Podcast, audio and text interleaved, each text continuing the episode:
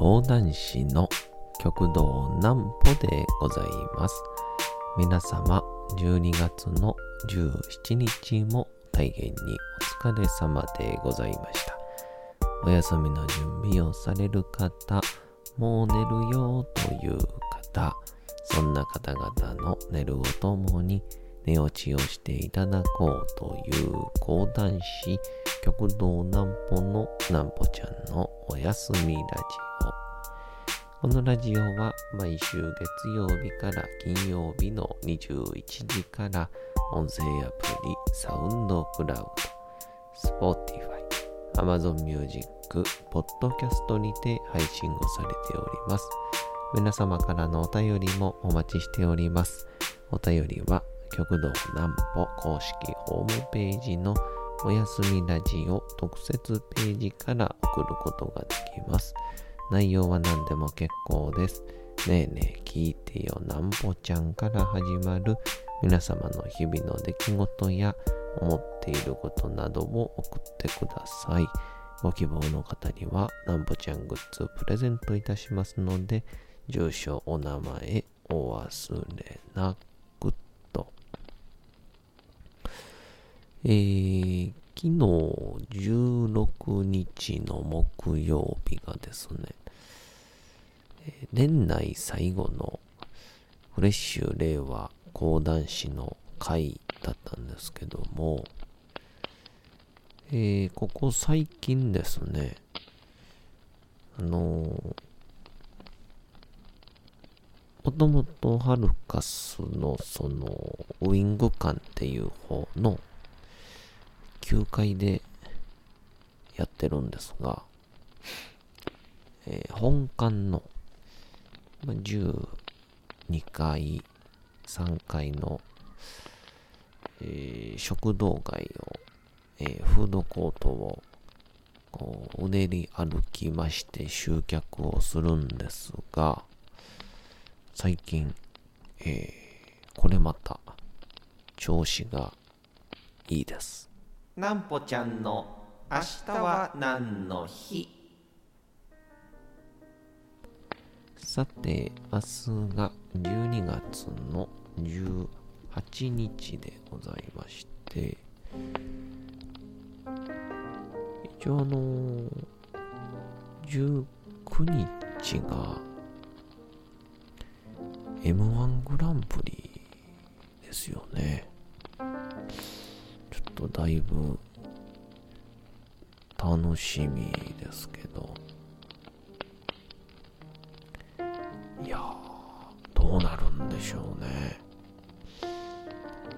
僕的にはもうランジャタイさんが大暴れしてくれるのを楽しみにするだけなんですけど。さあ、参りましょう。これちょっと名前が気になりますね。なぼなの日。1938年12月の18日に、なぼななどの和菓子製造販売事業を展開している亀屋万年堂が創業したことにちなんで、同社が記念日に制定をしております。このナボナっていうのが多分皆さん写真見たら、あ、これねってなると思うんですけど、どら焼きみたいな形をしてるんですけど、構造というか、どら焼きの皮の部分がちょっとすごいふかふかのシフォンケーキみたいになっていて、表面に白いお砂糖が振っててみたいな。んで中が生クリームみたいな感じの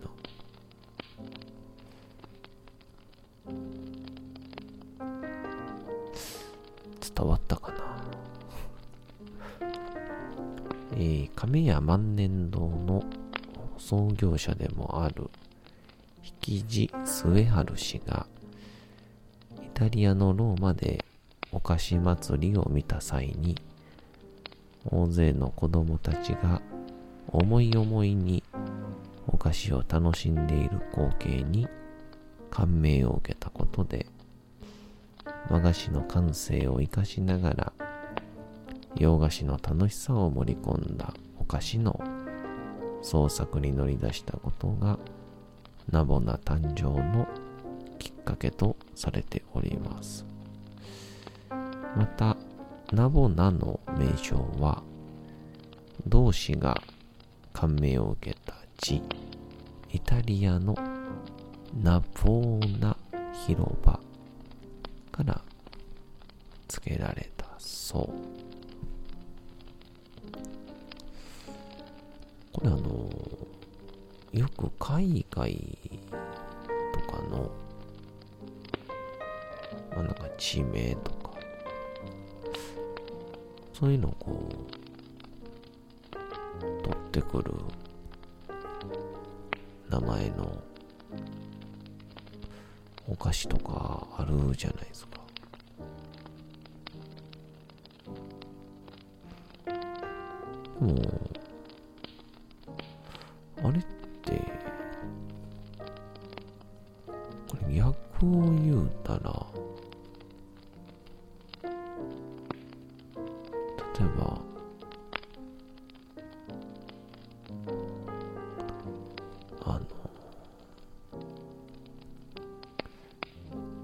ひょうたん山とかやったらなんでしょう、向こうでひょうたんパイとかってなるんですかね。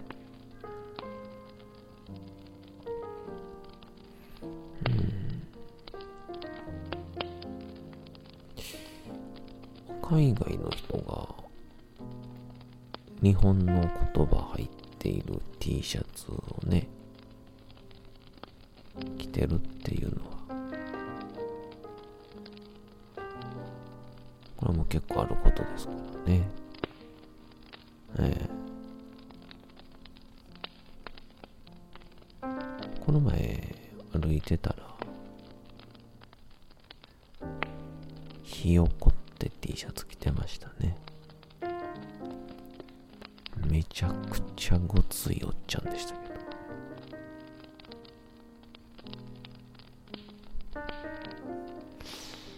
ど、まあそんなこんなで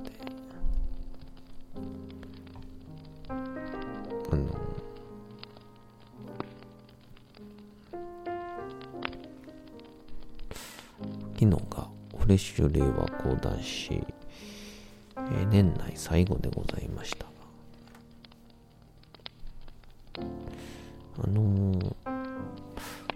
なかなか平日のお昼っていうのは集客が難しかったりするんですけどね。特に若手ってのも言い訳にしかはなりませんが、あとは例えば友人というよりかは同年代で知り合った方に声をかけてもなかなか平日のお昼間って仕事の人がほとんどですから難しいなってなったったりするんですけど、っていうので、安倍のハルカスのですね、天王寺にあります安倍のハルカスの12階と3、4がレストラン街になってまして、でそこにはレストランに待ってる人もいれば、ぐるっととりあえず何食べるか考えよっかみたいな人もいれば、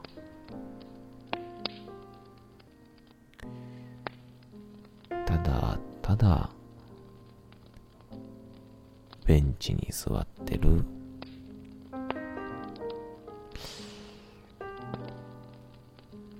会社からのリストラ通告2日目みたいな、そんな人がいて、その方々にこう玉田玉山が考案の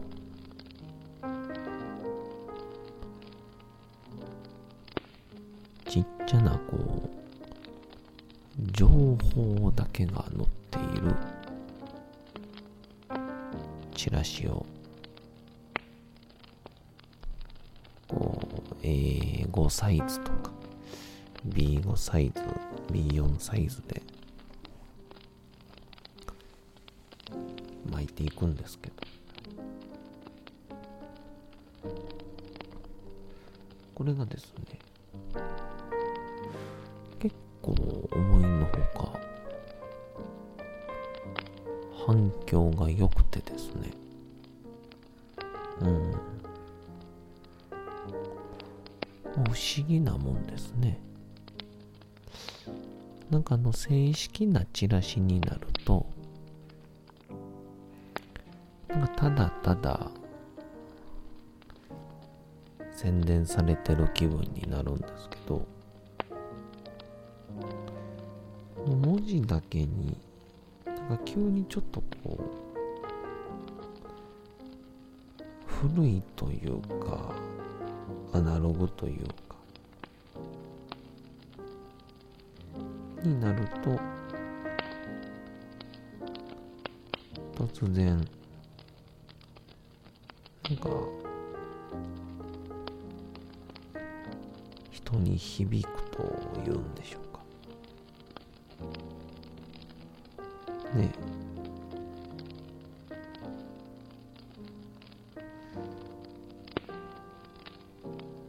っていうので、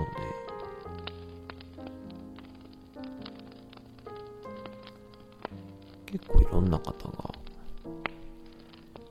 続々と来てくださいまして、昨日なんかは一部に一元さんが10名いらしたんですかね。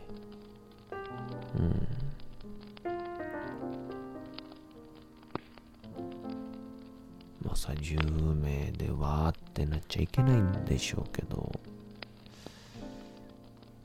現在、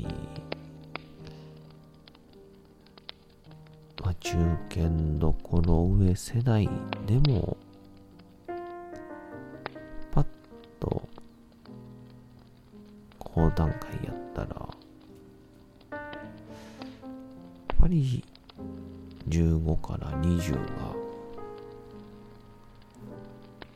限界ですからね、それもすぐ埋まらないですから、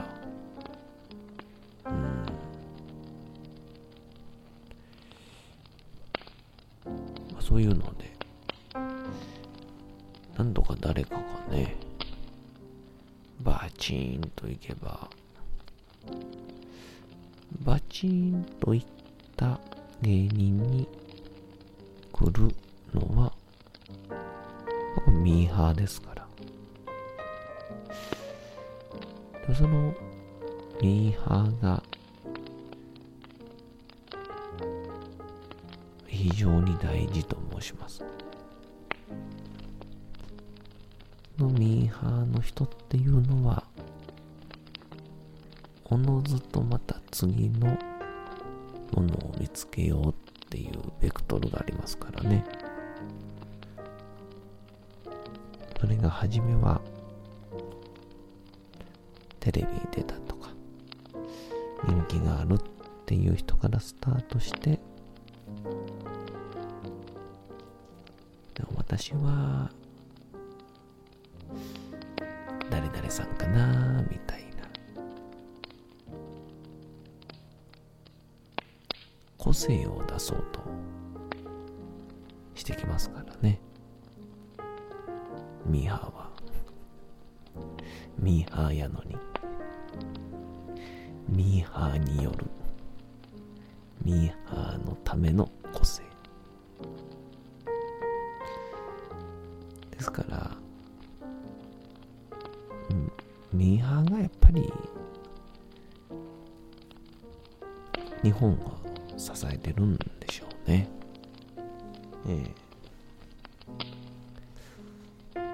多分これがもっとみんな己が強くてもっと変に熱狂的だったらこんな毎年ならぬ1週間に1回とか1ヶ月で毎年ブームは起きないですよね。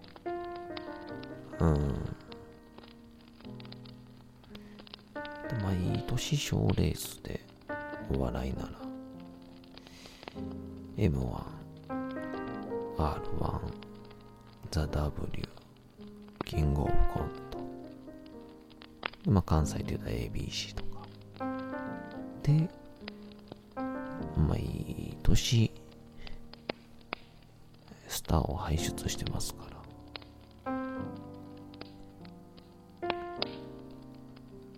そう考えると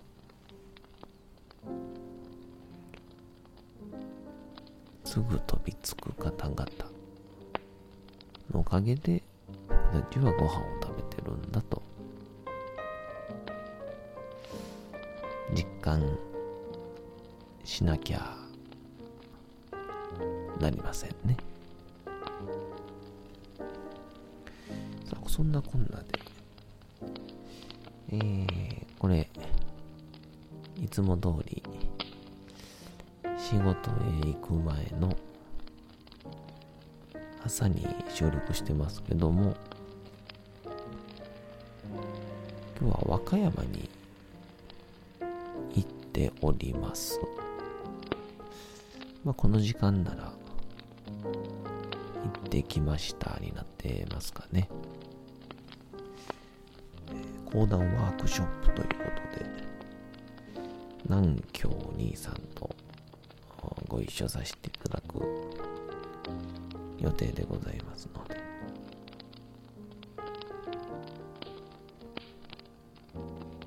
楽しみですね。なんで土曜日は僕の、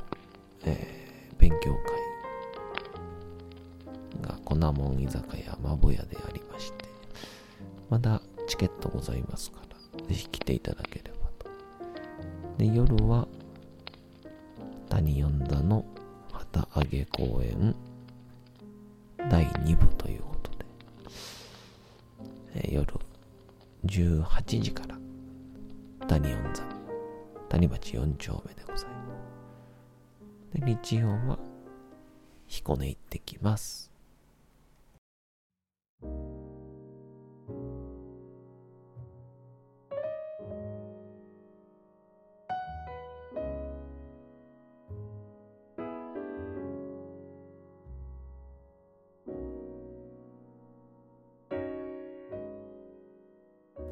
さて、時刻は歌うと朗読会の時間となりました。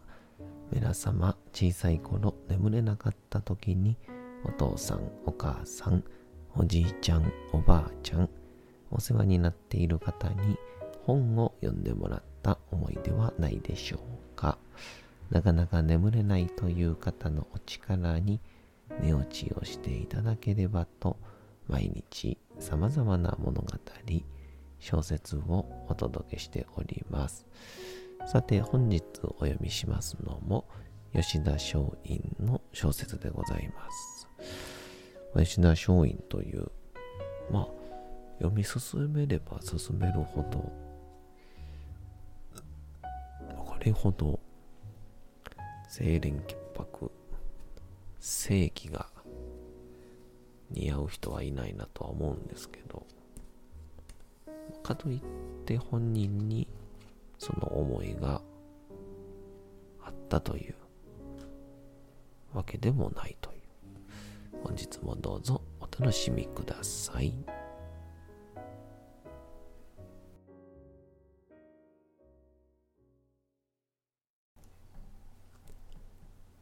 小説吉田松陰、農門冬至。坂の上の田村麻呂が東北地方に攻め込んで、中央集権国家に従わない住民に武力制圧を加えたのは、日本における中華思想が行われたことだと言っていいだろう。日本の古代国家は中国の政治知識や技術にかなり影響を受けていたから、都に作った国家が中華のお手本であるという考えを持った。したがって日本の場合は、辺境に住む人々はすべて遠いであった。だから情を打つという考え方に発展をした。秋田地方にいた在来民族を北敵と言ったという説もある。これは地理的な位置から見て、秋田地方を東に位置づけるのが無理だったからかもしれない。幕末に攘夷という言葉を使われたのは、当時のこの主張を唱える人々から見ると、恵比寿、すなわち外国人はすべて東方からやってくると思えたのだろうか。それは何といっても、アメリカのペリーが4隻の黒船を率いてやってきたときに、東の方から侵入してきたので、こういう見方をしたのだろう。あとはロシアもイギリスもフランスもすべて遠いに位置づけられてしまった。ひっくるめて上位と言われたのは、日本に近づく外国列強はすべて打ち払うという考え方である。何でも見てやろう精神を発揮して、下田港にいるアメリカの軍艦に乗り込んで、アメリカに連れて行ってもらおうと考えた吉田松陰が、もしアメリカに渡ったならば、そのまま上位論を持ち続けたかどうかは疑問である。あるいは翻って、日本はやっぱり開国すべきだという死の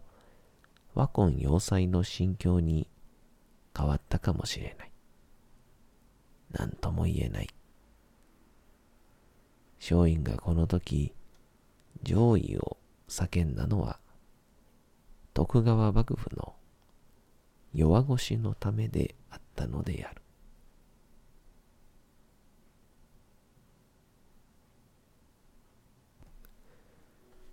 さて、本日もお送りしてきましたなんぽちゃんのおやすみラジオというわけでございまして、12月の17日も大変にお疲れ様でございました。明日も皆さん、街のどこかでともどもに頑張って、夜にまたお会いをいたしましょう。なんぽちゃんのおやすみラジオでございました。それでは皆さん、おやすみなさい。すやすやすやーん。